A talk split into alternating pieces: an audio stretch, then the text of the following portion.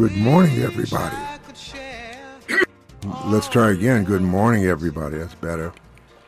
So, this is Eric Mann. You're on Voices from the Frontlines, your national movement building show. Wake up and smell the revolution.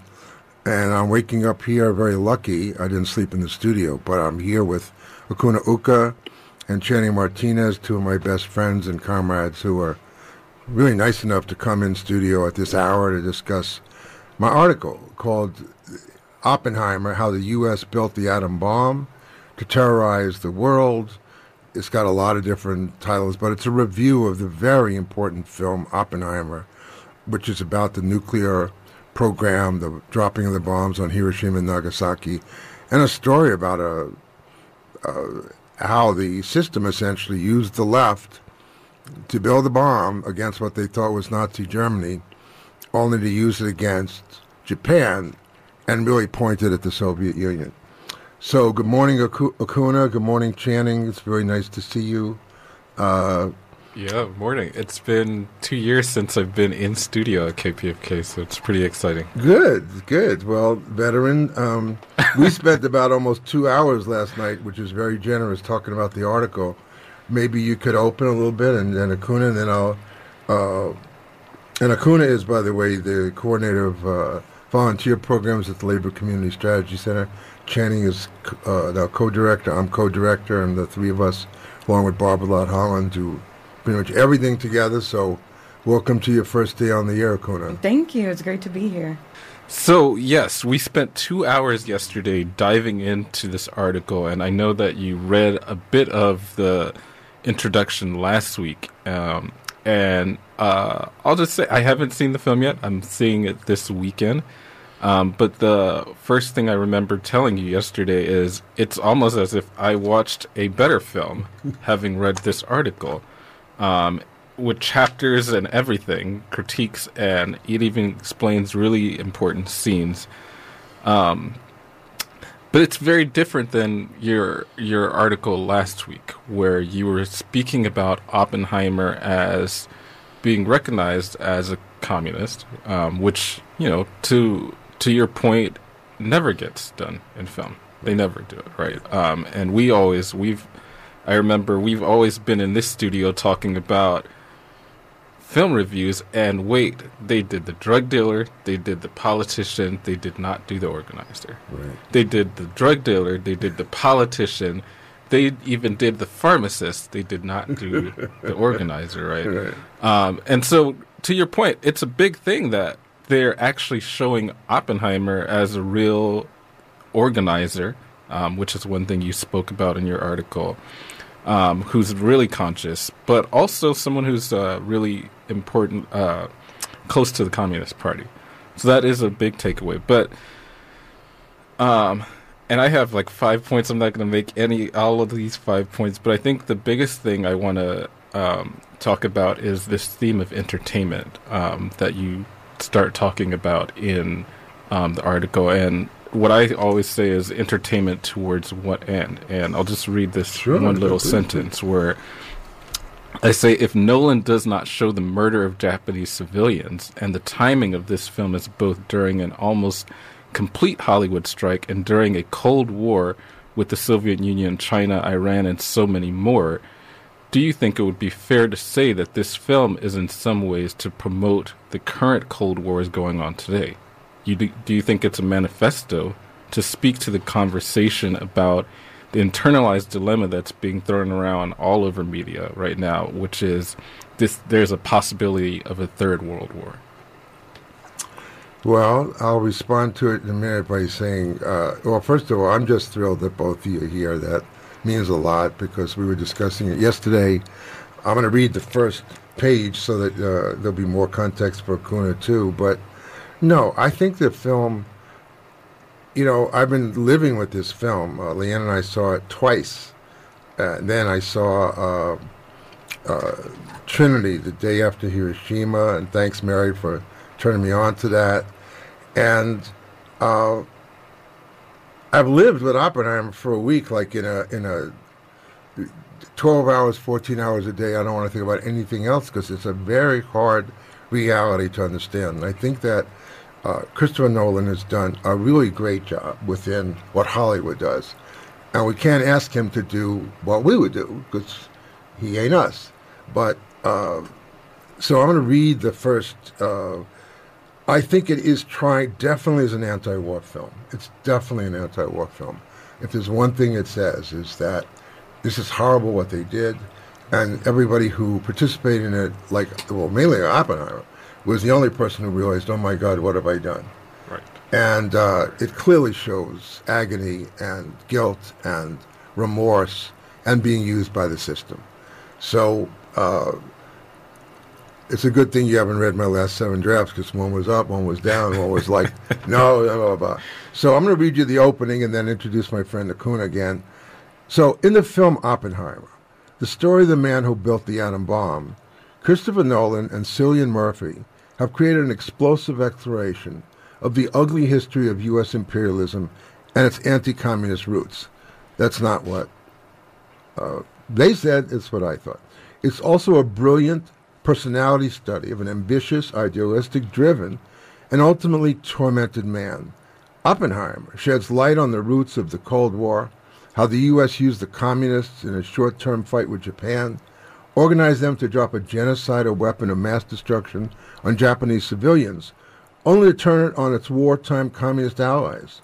Oppenheimer is the story of a brilliant physicist, Robert Oppenheimer, who was close to the Communist Party, worked for the veterans of the Spanish Civil War, most of whom were also close to the Communist Party, worked to organize a union of scientists, and was known as the father of the atomic bomb.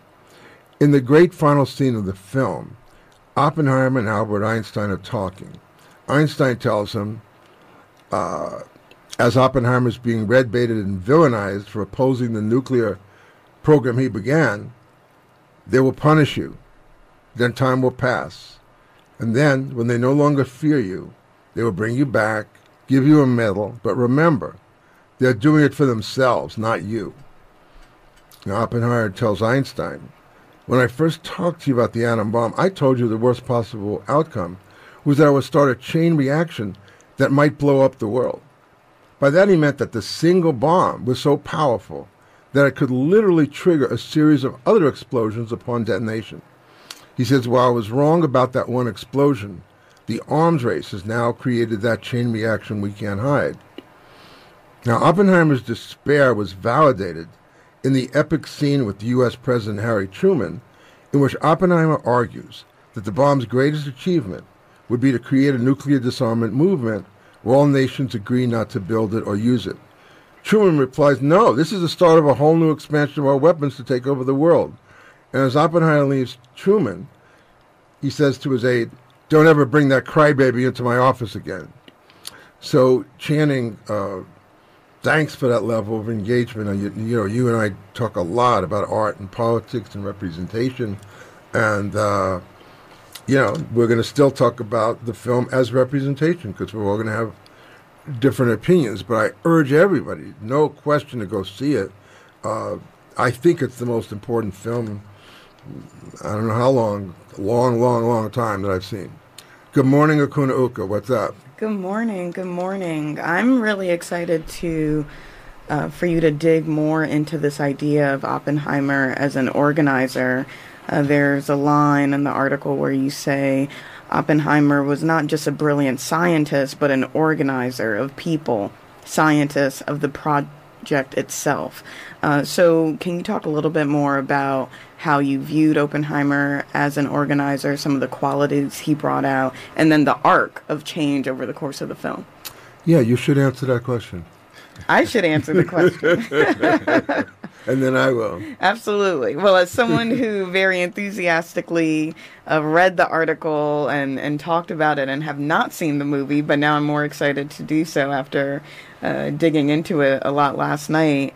Um, Oppenheimer seems to be an organizer in the sense of one, uh, his ability to pull people into his own vision, right? So uh, there's quite a bit of time where he's, you know, kind of the mayor of this 6,000 person town, and they're all there with the sole purpose of building this bomb, isolated from, you know, their everyday life. And he's able to, one, recruit people into this mission, uh, but also to make sure that they have a shared vision of what they're working towards accomplishing. And there's even a moment in the article where you discuss how one person had the idea of siloing people so that if they were infiltrated, which is obviously something that organizers are constantly concerned with, so that felt appropriate.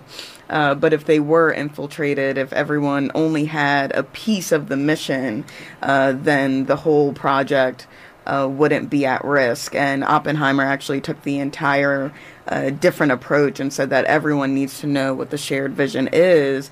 Uh, so that they know what they're working towards, and also to build that enthusiasm and excitement, and that the charisma that he brought to the group was something important. But also, uh, something that you point out is that he's you know, probably one of the smartest people in the room oftentimes. And so uh, being really intelligent, not only in terms of the actual science, right? Because, you know, a good organizer organizes others, but they're always one of the best organizers in the room, right? Um, so his ability to do that is very clear. And then also the emotional IQ of being able to work with that group. So these are some of the pieces that we, we talked about that I'm really excited to actually see on the big screen this weekend.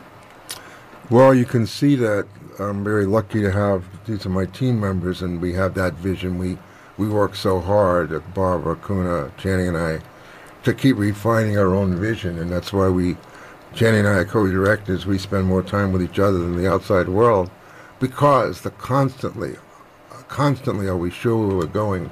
What do we think? How do we assess this?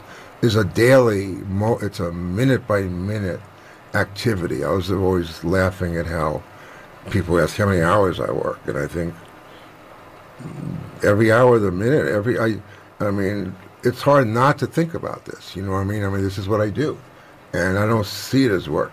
So uh, I'm going to read some of that. So first of all, Kuna, you, you're a very fine organizer, and it's so folks. You've listened to us start talking about a film. I'm going to read you some of the headlines, which is what Channing suggested I do. Is that, are you going to do them? Sure. Okay, cool. I, I, think that was one thing that I, when I started taking notes on the article, is boy, these are some headlines.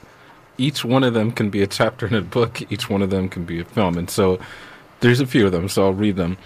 Um, Oppenheimer, the film as entertainment and spectacle, which we just talked about. The unbearable whiteness of Oppenheimer. sorry, Oppenheimer's cast Oppenheimer was the was not just brilliant, uh, a brilliant scientist, but an organizer of people, of scientists, of the project itself. Um, my view of history of Oppenheimer, the Manhattan Project, and the Great World War against fascism. The film humanizes U.S. communists and portrays Robin, Robert Oppenheimer as the communist, dedicated and noble. Um, Robert Oppenheimer as a brilliant organizer. Oppenheimer as an anti-nuclear activist, Oppenheimer on trial, Nolan's brilliant use of the Victoria, Victor, um, sorry, vicious and unprincipled interrogation of Oppenheimer to expose perfidy and sadism of the system. Nolan chooses not to show the horror of dropping the atomic bomb on Hiroshima and Nagasaki and excruciating suffering it caused. The film hints at but does not fully develop Oppenheimer's inflated self image, belief he could change policy, and his desperate belief he can influence those empowered by his charisma, loyalty, and persuasive argumentation. The central question of Oppenheimer why would the U.S. Army invest $2 billion in three years to build the atomic bomb this can be best understood through a timeline of, of events. The answer? The Manhattan Project was never part of an anti Nazi military strategy. It was a crucial, uh, critical element of the U.S. post war plan to go to war with the Soviet Union. The refusal by Nolan to explain to the audience that the U.S. strategy of post war confrontation and even nuclear war against the Soviet Union was the primary motivator of Los Alamos um, and makes the politics of the entire film based on what can only be a political choice and conscious misrepresentation. Want to put a note in? We talked about the third line, so that that gets there. Um, the conclusion. With the defeat of the German by the Soviet Union, the U.S. was planning a world war against communists and the Soviet Union. And finally, Lo- Nolan covers up the movement among friends and the Soviet Union all over the world to help them develop a nuclear bomb when it becomes clear the U.S. objective was to use it against the Soviets. So, good morning. This has been, this show is called Spoiler Alert. We have spoiled the hell out of it for those of you who, uh, for those of you who say, wait a minute, wait a minute, I don't want, trust me, there's nothing we're going to, if you didn't know that they dropped the bomb on Hiroshima and Nagasaki, then uh, you, you're not on the show anyway. But seriously, and you need to come to the Strategy and Soul bookstore so you can read about it. Thank you, thank you. So you see how the three of us work. Um, so let me talk to you a little bit because um, this is wonderful. Um, you know, at one point, you know, I, I always talk about Leanne, but one point when um go up in the middle of the night, I found another thing. She said, "Remember, you're working on your book. This is not your book. Uh, this is an article." But I did the whole book in one week of nonstop, like 72, 80 hours of more. I get up at midnight. Oh my God, I forgot this. So the first thing I want to do is really thank my editor, Jeffrey St. Clair at uh, Counterpunch, because there's just a lot of gratitude. Uh, go on counterpunch.org. And normally when I send stuff to Jeff, he just says, got it. That's it. But he said, you know, I said, I'm not finished yet. I, I, I need more time. I'm, I'm still trying to understand this whole thing. And it is the lead story um, for authors. I mean, art, you know, it's the lead story in Counterpunch with a great picture, I guess, from the uh, film of Oppenheimer surrounded by a massive flame of explosion. Mm-hmm. So, uh, this is stream of consciousness, but let me just try to talk to you about my sort of summary of the film. Um, so the first thing you have to understand is that this this whole thing starts in 1941, and I have to say I know this history really really well. But the more you know, the more you don't know. So the reason why you know something is so you have a structure in your mind to grab all the things you don't know and know where to put them. And then the more you put them, then you got a better structure, but then there's always infinite number of things you don't know. So it's not like I've studied this since I was 17, which I did, but I learned so much in the process of writing this. So it is about the film, then it's about me as a Jewish communist who identifies with Oppenheimer. He's from New York, I'm from New York.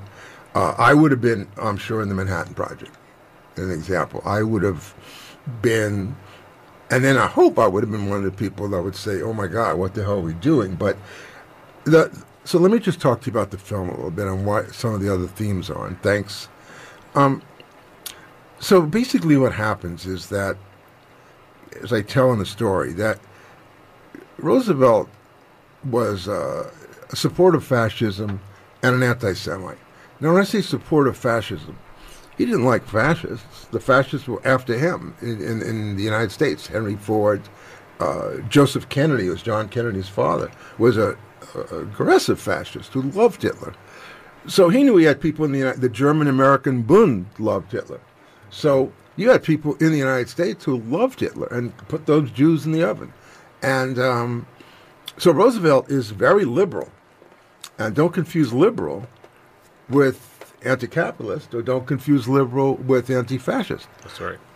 So what happens is that they see Hitler coming to power, and it doesn't take much to understand that he already came to power in a crusade against the Jews, uh, just as Trump did to, to come to power in a white supremacist hatred of people. You're, you're, voting for Trump because you hate Mexicans, you hate black people, you hate trans people, you hate women, you hate women who want an abortion. I mean, hate is a very powerful organizing principle, Mm-hmm. and right. the fact that we're not haters, we we are we're, we uh, do hate the system, but I don't focus on hate. I focus on it's a cruel system that needs to be overthrown. It's a cruel system that needs to be dismantled, as they say, but it certainly needs to be opposed. And you start with an opposition to the system, but it's really rooted for love for the black community, love of Latino, love of women, love of trans people. It's you. That's what you start with, and then you take on the system more than hate it because you're an organizer. You're not. It's they got their thing, and you're trying to do your thing.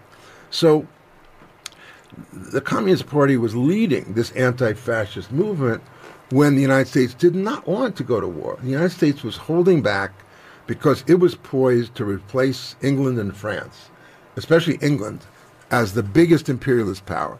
So it was saying, let, it, let them all kill each other, but especially, let's make everybody attack the Soviet Union. Hmm. Because the Soviet Union was the only country in the world that was socialist at the time and communist. So the thinking was Hitler is a capitalist, but you're talking about Mercedes Benz in there.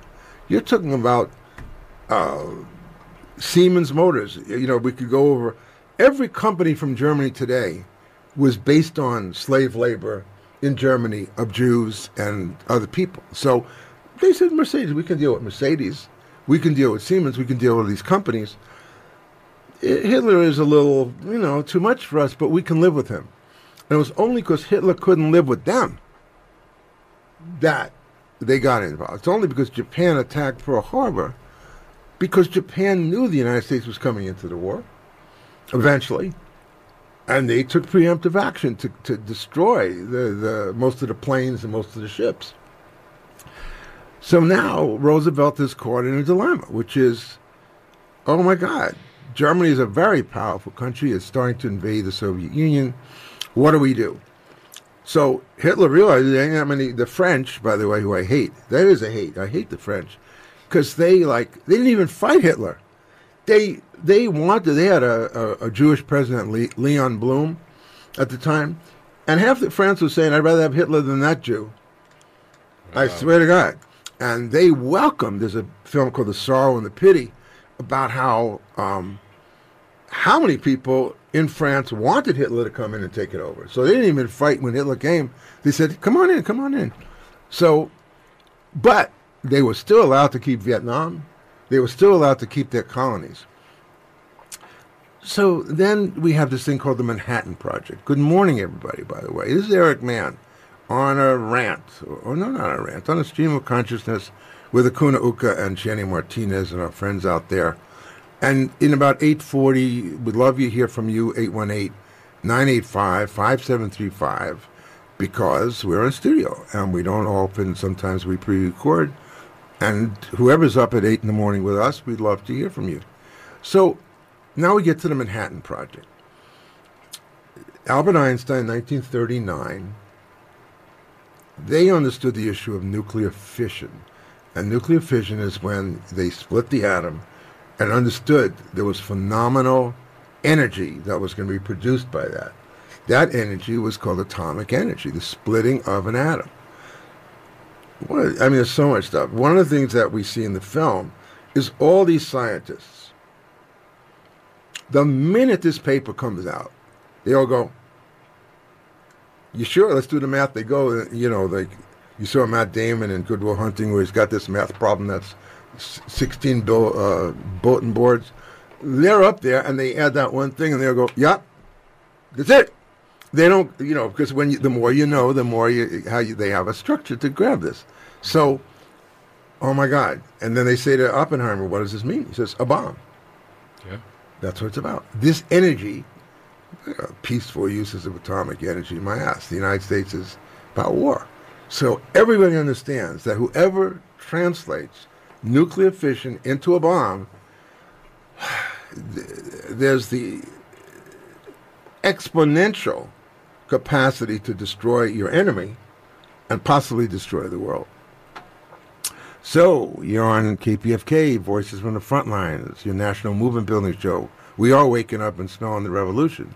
Thanks, Gary Baca, for being there with us in the morning. It means a lot. So, they formed this thing called the Manhattan Project. And what they realized is the Germans are, are at least a year ahead of having the bomb. Germany had the richest intellectual history of any country in the world but most of the intellectuals were Jews.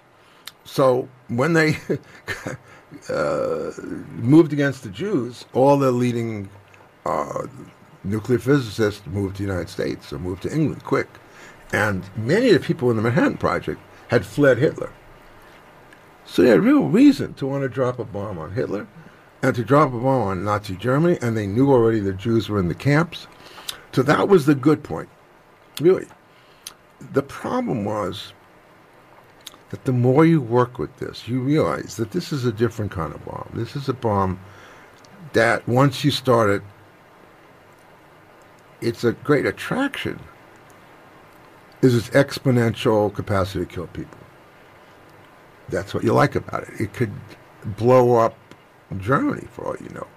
There's a scene that's not in here. I read somewhere that Oppenheimer and Gen- General Leslie Groves were in a secret conversation with the governor of New Mexico to say we are going to uh, test a bomb. Mm-hmm. And I want you to know it may blow up New Mexico.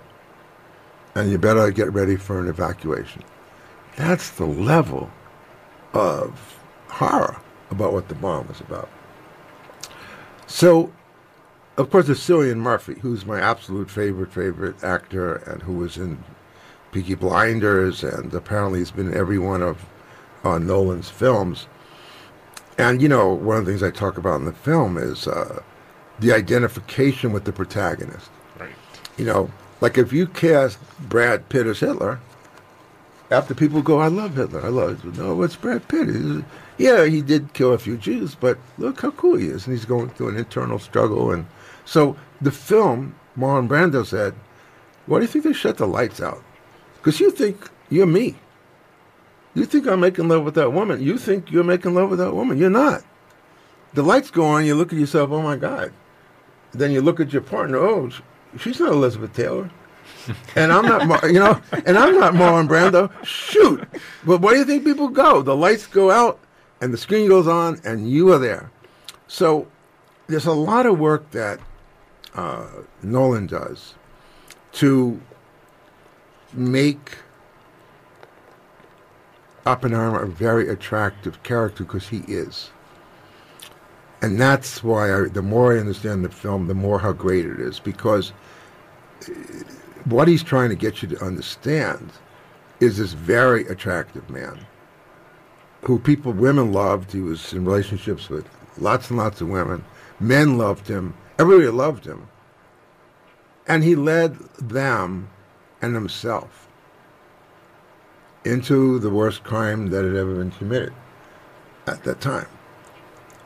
And it led to what happened in Vietnam and other things. So the point is, it is a Greek tragedy because yeah. if you didn't love Oppenheimer, then you wouldn't be sad about it. If you weren't attracted to him, and understand why, as he was saying, Akunna, why would people come into that? Because he had a vision that we're going to defeat fascism. And we'll get into part two about the Soviet Union, but the point was the United States always knew its goal was to kill the Soviet Union. It was not the goal to kill fascism. The goal was to defeat fascism. So then we would take over Germany, they would take over Germany, they would take over Italy, they would take over Japan, and then we would all, under capitalism, go after the Soviet Union. That's exactly what happened. So let's, perfect, uh, Gary, I would love to hear some music. And then we'll have uh, Kuna Uka and Chenny Martinez back, and then 818 985 5735. We'd love to hear from you. Uh, this was the film that I wrote, but enormous, enormous appreciation of what Oppenheimer has done. I mean, let's be clear that it doesn't lead you to communism, doesn't lead you to revolution, but if it leads you anywhere, it's going to lead you in that direction if you have any understanding of what this film is trying to say. And it sure as hell makes the establishment look ugly. So, and makes Harry Truman, by the way, look, when you see Harry Truman, this white, angry idiot, think Joe Biden. Because when Joe Biden gets up and goes, President Xi does not have a democratic bone in his body, but I got to get some cocaine to snort with my son. Uh, come on, man. Your son is up for all these things that you've done, all these horrible deals you've cut with the Ukraine. And Biden is more hateful than Trump on the issue of China, more hateful than Trump on the issue of Russia. And we are in grave danger of a nuclear war today. So this is is the reason we read history is hopefully to change it.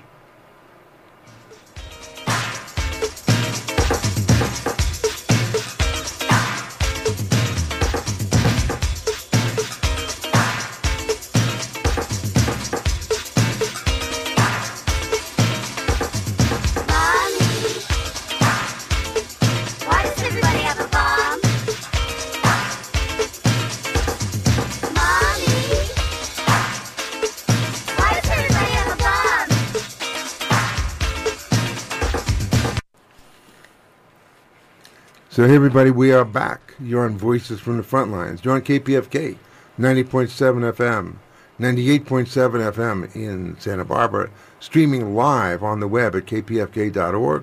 Also, check out our website at voicesfromthefrontlines.com.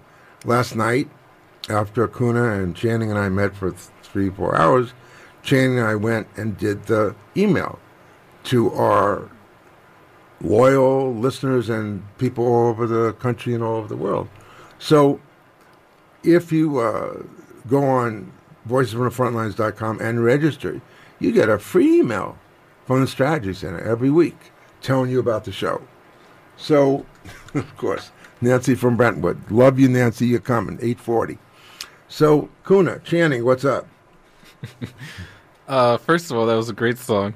Very right on, uh, right on point, and give credit to Prince. he sings about everything. Um, you know, I want to dig deep into this identification with the protagonist, and one thing I was reflecting on, um, uh, one thing I was joking about is this is what films are made of, and what I mean by that is um, Nolan actually is known for the whole Batman series. Right. He's known for even some of uh, the action movies. I don't know if it's DC or Marvel. I get mixed up. I know comics are going to be mad at me for that. um, but he's known for this. And when you look at those characters, those characters are literally based on war. Um, and if there's anything about the identification with the protagonist, then it's it's not just formulaic because there's the point even in this film where you know the protagonist is like, wait a minute, you tricked me into this trick bag and then is killed, right? Um, in this film, metaphorically, right? But I, I wonder if you want to speak about you know the the use of film as I, I don't know what to call it. It's almost like it's not just propaganda, but it's almost you know creating this culture of war and everyone seeing war and violence and policing as entertainment. Well, you know, everybody, we have a strategy and soul film theater, and uh, we're going to show uh, a film called uh, uh, Havana 455. We've shown a film called Bus Riders Union. We are going to show political films. I'd love to see if we could show um, uh, Oppenheimer. Yeah. But uh, you and I, Channing, spent so much time thinking about this. Leanne does, a lot of people do, is the role of art, the role of representation. You know, uh, you know, look at how Picasso did Guernica uh, about the Spanish Civil War. Picasso was a communist. And did you know that, folks? Picasso was a communist. Almost everybody who was good was. and and you, what you're going to find out is they were. That's what I'm trying to say is. Uh, so you and I watch a lot of films, and then we talk about them, and we try to figure out what is the filmmaker doing. And um, It's pretty cool. I'm a protagonist in two documentaries, Tiger by the Tail and Bus Riders Union. And there, it's a very straightforward representation. This is a group, this is what they're doing. But even then, watch how, Chan, uh, how is it, how Haskell Wexler makes us attractive Right. right? You watch and say, "Oh my God, what a cool bunch of people! I want to join them."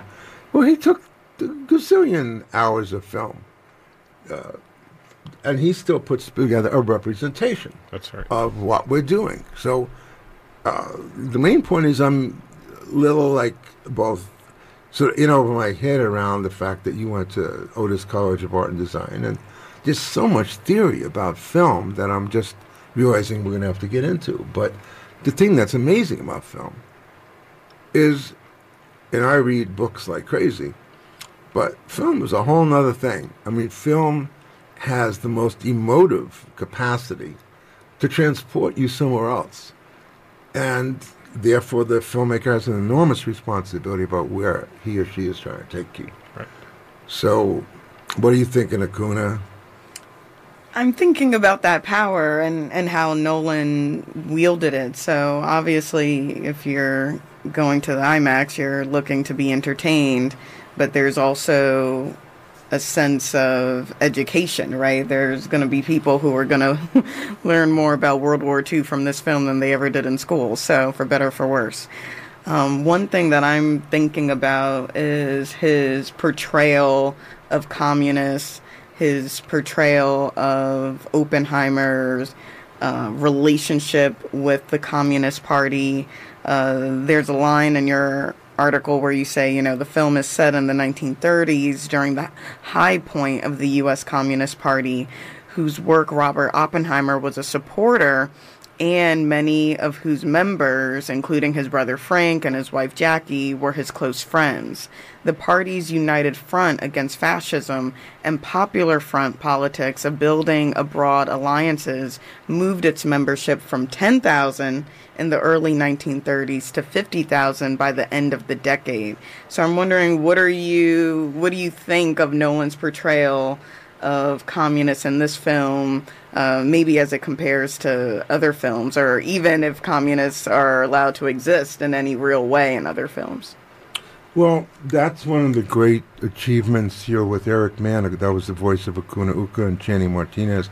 And this is how we talk. This is what we do every day. We talk like this. Um, I, he couldn't have done it any better. Um, that's again. I mean, as I you know, I'm keep re-understanding the film is. Um, he shows Oppenheimer walking into a meeting of organizing uh, graduate students and scientists into a union. Well, in the 1930s, the only people who did anything like that were the communists. Who did the Scottsboro Boys case? The communists. Who built the National Negro Con- uh, Congress? The, the, the communists. Who organized the CIO? The communists. Um, so I think he portrays the kind of left wing period. It's like in the 60s. How many people, you know, I would say, how many people marched with Dr. King? Oh, apparently 400 million, because everybody thinks they marched with Dr. King. And it's not wrong, because in their mind, they were there. They were there. They were marching with Dr. King, but they were marching in Philadelphia or in St. Louis with the Congress of Racial Equality, where I work, or the Student Nonviolent Coordinating, or the, or the NAACP, or the local Black Action Network. And at the time, everybody was in the movement. Everybody was against the war in Vietnam. You know, I mean, not really, but tens of millions of people. The communists were the ones who came in and gave structure to that. Said, so that's good, but where are we going here? Which is why we call it the Labor Community Strategy Center, because we're not the anger center or the hateful center, we're the strategy center. So I think he does a terrific job. This is Nolan and, of course, Cillian Murphy. Um, and also, you know, his wife Kitty is, uh, is a great character in the film because she has been in the Communist Party. She's alcoholic. She's depressed. But they're in it together. And um, there's a great scene in the film where he, you see he's going to be on, on one of those witch trials. And he's just taking it and taking it, just beating him up and beating him up. And he's trying to be well, no, that's not actually what happened. Let me tell you, you know, let me finish my story, please. And she says, why don't you fight back? Why don't you fight back? And then she says, I realize why. You're still so guilty of what you did that you want to be beat up. But the thing is that that's true. You can't get that blood off your hands. The whole point of the film is life is about choices. And you can make a lot of mistakes and crawl back from the edge. But there's some things you can never do. And if you do, if you go over that line, you can't come back. Mm-hmm. And that's a lot what the film is about, is the irrevocable nature of dropping a bomb that evaporated people. I mean, 220,000 people. And you have to talk about the ripple effect of all the people who are traumatized. And one more thing before you go to the phones and my friend Nancy is uh, something I didn't think I did in my article that I will in the next incarnation, but don't worry, it's I am working on my book. Is the Japanese were horrible killers. I mean, they were they had the uh, comfort women in Korea who were forced prostitution for the Japanese army. They were torturers and murderers and uh, horrible, horrible. They killed the Jap. They killed the Chinese. They invent. They invaded China, which none of this is in my review or in the film. But so it's not the innocent, meaning that the reason why you don't kill civilians is because you kill the soldiers. That's been the rule. That your soldiers and our soldiers kill each other, and whoever is left standing wins the war. It's theoretically been argued that you cannot kill an entire country because you're at war with it. So the the thing I'm adding, uh, Kuna, is that it captures brilliantly the exciting life of being a communist. Uh, and uh, this guy Lawrence, I don't know if it's the Lawrence Livermore Labs or anything, this war criminal, he comes in and screams at, because they're at Berkeley, he screams at, uh, uh, what the hell are you doing, Oppenheimer? Organize my goddamn people. You go back to work. You're, you know, you're a scientist. He says, well, people got a right to organize. and I'm sorry, they're not robots. So he, uh, Nolan portrays the communists as if the Communist Party would want to write that part of the script. That's how good it is.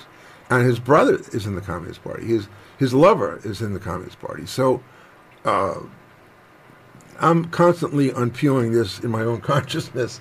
So let's go to the phones and talk to our friend Nancy from Brentwood, who's always on the phone, 818-985-5735. The reason we came in studio, Nancy, was to talk to you. How you doing?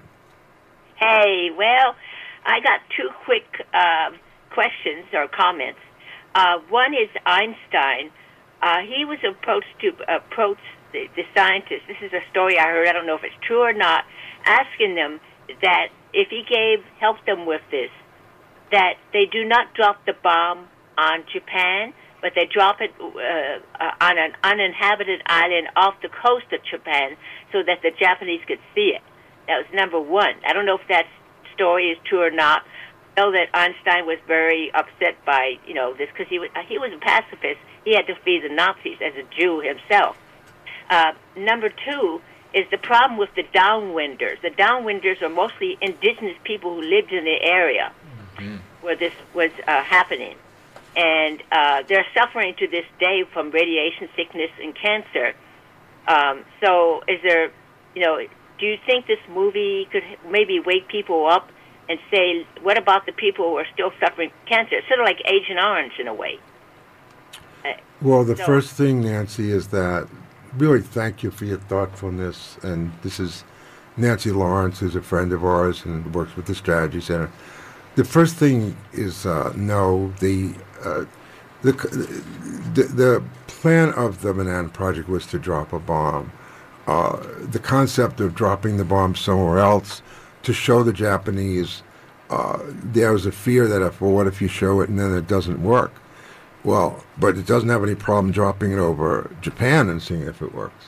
So, uh, no, that story is not true because the whole purpose of building the bomb was that. The second thing, which I feel bad about, and therefore I'm going to, uh, there was a whole section there that somehow in all my drafts, which is really bad, got lost, which was sent to me by Manuel Criollo, which I'm just going to cut and paste uh, into the next iteration, is that there are indigenous people in New Mexico today who are still suffering from that, uh, the use of the atomic bomb essentially in New Mexico.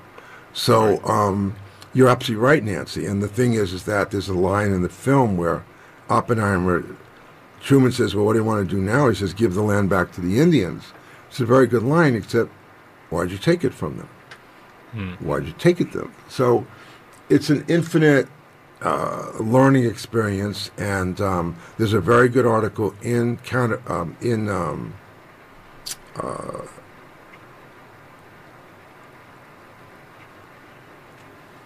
it's a left wing. Uh, I get it every day. I'm sorry. It's a a news service that has articles in it. I'll remember it. That has an article already about from an indigenous person talking about the terrible impact of the bomb on, as you said, the downwinders. And uh, the last thing I'll say is that, Nancy, I mean, you're very important. You know, I'm serious that you are the person who's going to call, like clockwork, and how much I appreciate you because you're the one who takes it the most seriously. So I think the purpose of the film, the purpose of the article, why do you write articles? Uh, is somebody's going to read an article theoretically and be moved by it. And let me see if I can find the last line in my article. Good, because that's the punchline. Uh, hold on, this is called the Rustling of Paper uh, uh, radio show. In the end, uh, still, the theme of redemption and rebirth in the face of self hatred and despair is also one that the film and Oppenheimer demonstrated. He spent the rest of his life challenging the establishment, using himself as the primary example of the murderous policies he now opposed. He could have retreated into self absorbed guilt. Instead, he took on the system over nuclear weapons, opposed the building of the hydrogen bomb, testified in front of Congress against all nuclear weapons, and called for cooperation, not war with the Soviet Union. He had become death, but still fought for life. He became an anti war crusader.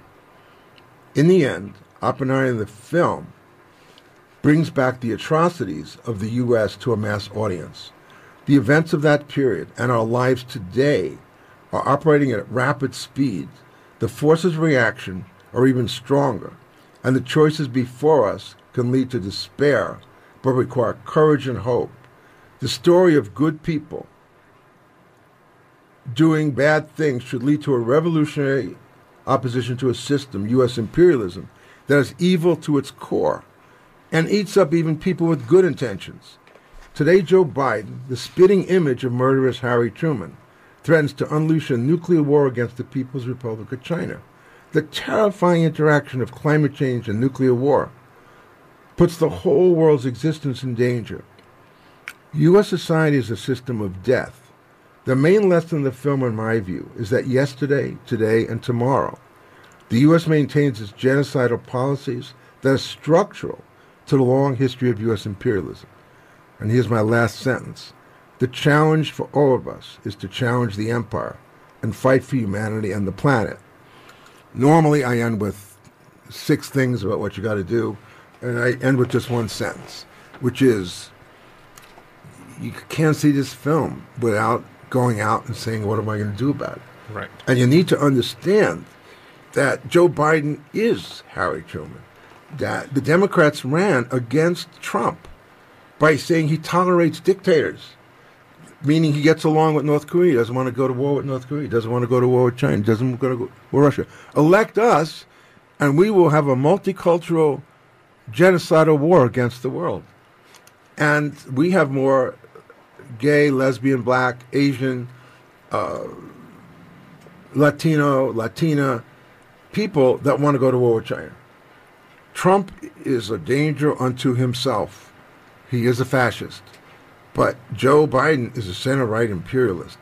And we have to up the level of criticism of both of them in the same sentence because it is a two pronged war.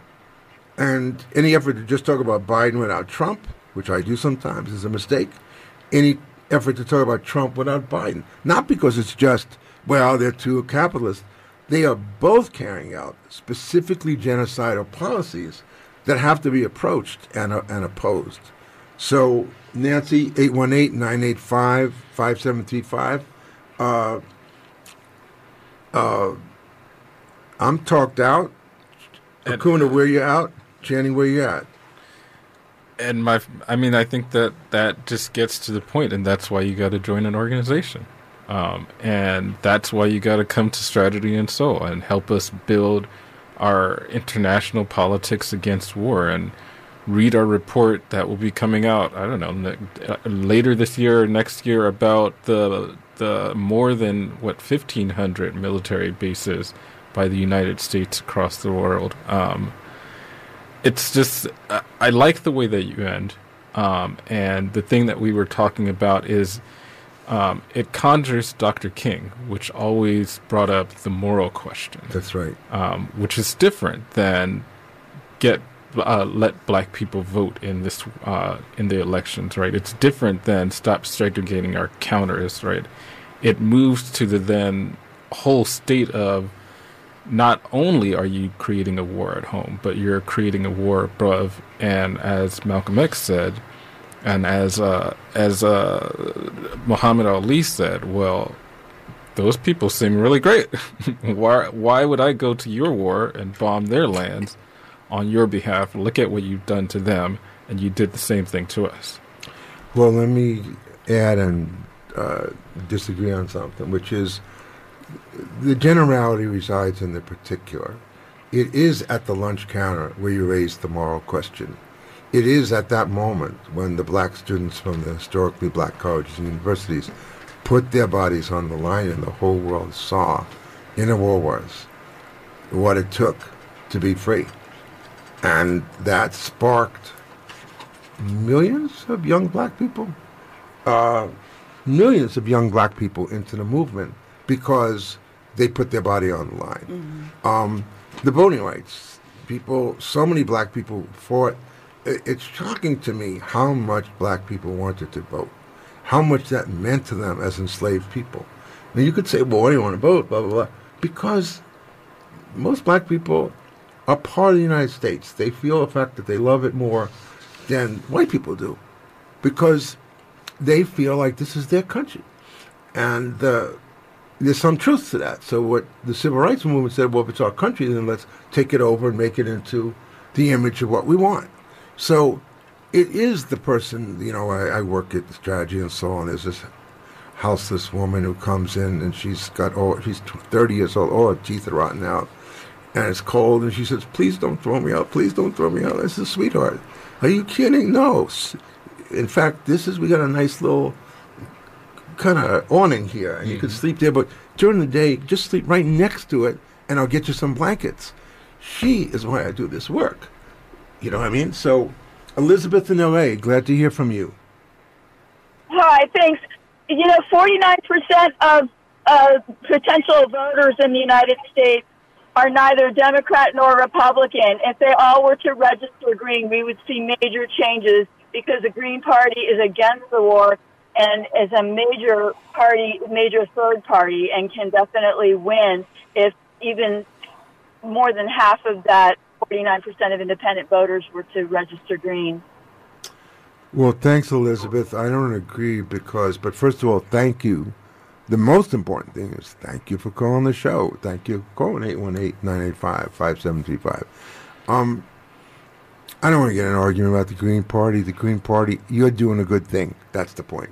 At this point, everybody should be doing a good thing. Green Party is doing a good thing. So we're not going to agree on what is the best thing to do, but you're going in the right direction, and I appreciate that. Um, at some point, all of us, we don't have a unified movement right now. So um, Akunna and Channing, we're going to sort of end with our uh, join the strategy center conversation because, uh, as you started, Channing, because at the end of the day, that's what I got to offer. You know, I write the article, do the thing, but at the end of the day, at the corner of King and Crenshaw, right near the McClung, there's a beautiful four storefront complex. And we have the Strategy and Soul film, Strategy Soul bookstore. Now we got this amazing uh, e-bike library that Channing has uh, been great. To we're going to have bikes that you can rent, especially for low-income Black folks. And uh, so, what's your last uh, appeal to our listeners about joining the Strategy Center, Kuna? Yeah, I mean, I think uh, this past hour has been the appeal, right? You join us, you learn, you get stretched, you get challenged, and then you have to ask yourself the question well, what do I do? And if you're part of a group, then you have a group of like minded folks where you can ask that question and strategize around it. So, uh, if you like what you heard and you want to hear more and, and do something, then I would definitely say join the Strategy Center. Info at thestrategycenter.org. How's all the different ways they can reach us, Channing?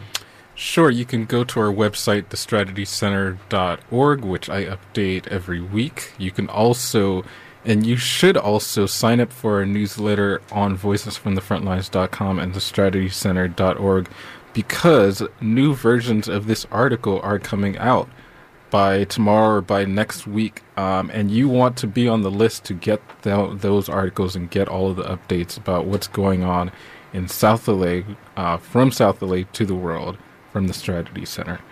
Um, and then, obviously, we need folks to go listen to and promote our podcast. And now, our, I mean, every, I kid you not, every month we are getting onto new platforms. We're now on Spotify, we're on SoundCloud, we're on Apple Podcasts, we're on TuneIn, we're on uh, so many other podcasts I can't even remember their names off the top of my head now.